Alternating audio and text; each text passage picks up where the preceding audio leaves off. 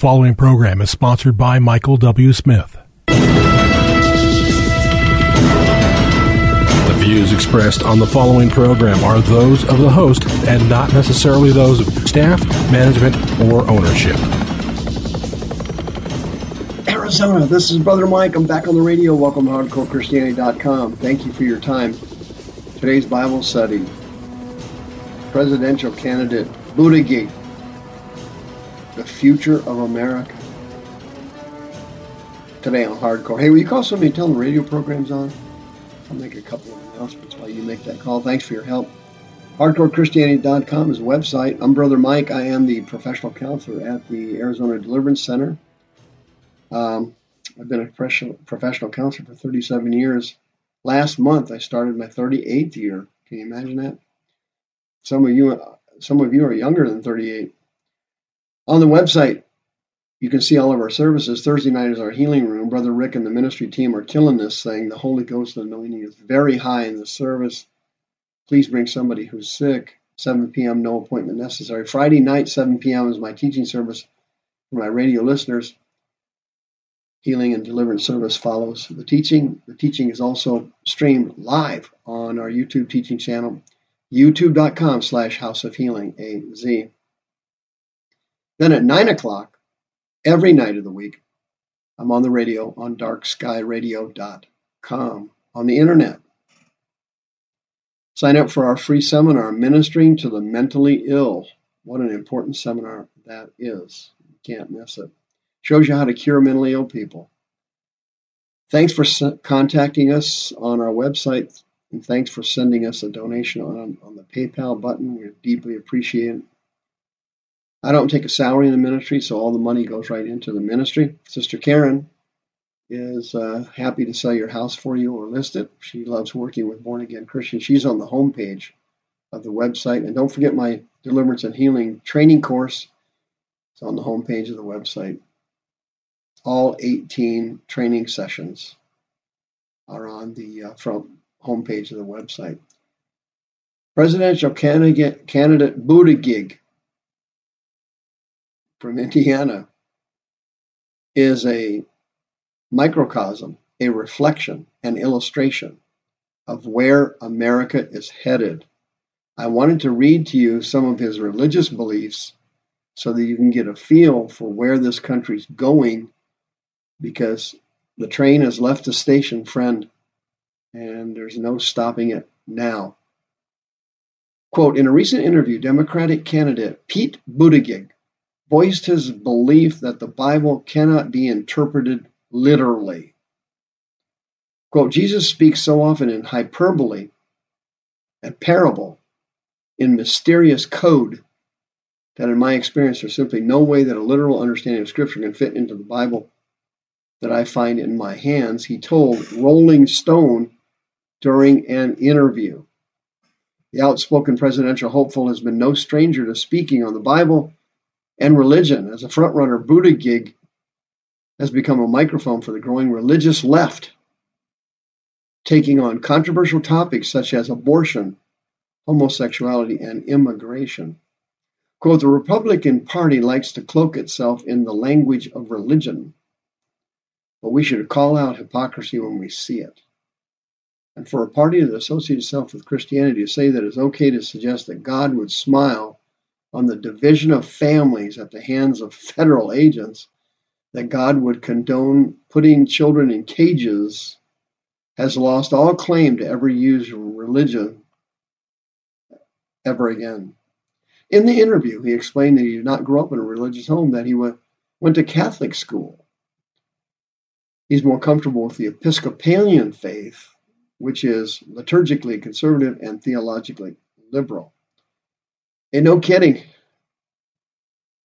Quote, well, I think for a lot of us, he said, certainly for me, any encounter with Scripture includes some process of sorting out what connects you with God versus what simply tells you about the morals of the times when it was written.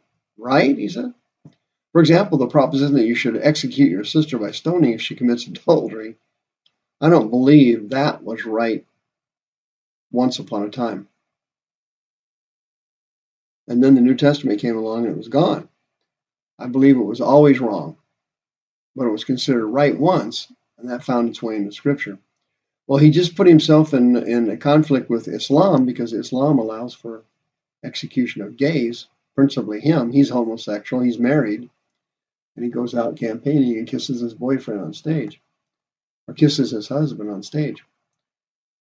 That is something that Islam would frown upon and would state, frankly, it's worthy of the death penalty. Then it says Buttigieg touched on abortion. He said Roe v. Wade is affirmed, and he said, quote, no matter what you think on where life begins, the question is, who gets to decide how to handle the situation? In the interview, Buttigieg also placed himself in severe opposition to the Pences and the Falwells of the world because their hypocrisy, he said, will eventually fall apart. I don't know about that. He might be right. If you find that what you're being told politically cuts against the idea of compassion, sooner or later that's going to lead to a reckoning that just might invite people to reconsider their political commitments. But we are all, I all, I think, really on the eve of a reckoning that could lead to something really good in this country. Here you can see uh, uh, his philosophy about God and religion. Okay? This philosophy that he has is going to accelerate dramatically in the United States of America. Number one, Satan's main goal is to show the Bible as a book of fables and to promote other religious books as valid in other religions the writings in Hinduism and Buddhism and Islam, Satan wants to elevate those teachings and make them valid in our society here in the United States. Buttigieg, being ignorant of Islam, kind of stepped kind of stepped in it here today when he was talking about stoning people for adultery because other sins are also death penalty sins in the Old Testament. They are not in the New Testament. We do not stone people to death now in the New Testament. Grace covers it now. The blood of Christ has already been shed. It was not shed in the Old Testament. So the system has changed, obviously, from the Old Covenant to the new one. Buddha Gig, who's not a born again Christian and is loaded with demons, lying spirits in his brain, lust demons in his body, sexual perversion demons in his body. This guy is loaded with evil spirits, and they have taught him what to think and what to say. And this article I just read to you, just came out a few days ago, illustrates exactly what he thinks and what he believes.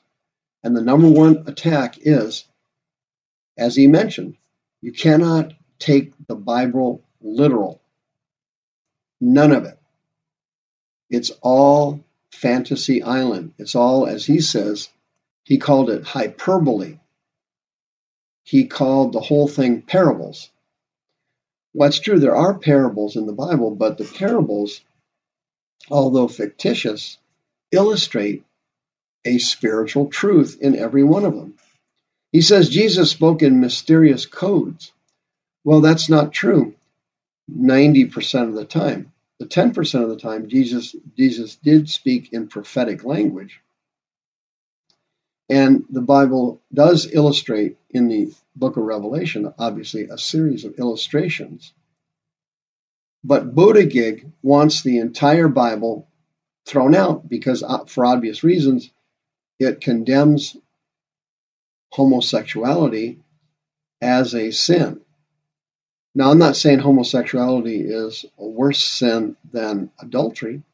Obviously, it isn't, but it's still classified as a sin.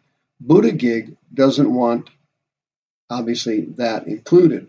So you have to trash the whole Bible to get the part in it that you hate.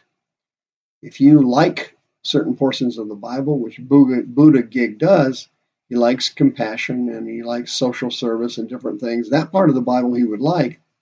But the part about homosexuality being a sin and that you cannot marry someone of the same sex, that part he wants thrown out.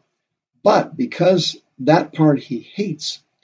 He wants the whole Bible thrown out and all of it considered hyperbole, mysterious codes, and parables, which is where our society is going. The Bible is going to be attacked like you can't believe in the next few years as we hone in on the rapture and the tribulation. It's only a few years away now, and it's time for you to make major changes in your life because your time, as you know it, is running out. Buddha Gig will be here today and gone tomorrow, and you'll still be alive when he disappears.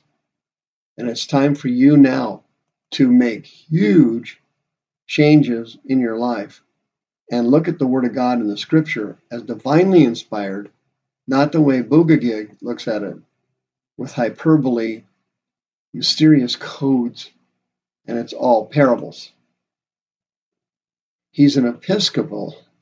What is an Episcopal? That's a religious person who's not born again. What's a Lutheran? Same definition.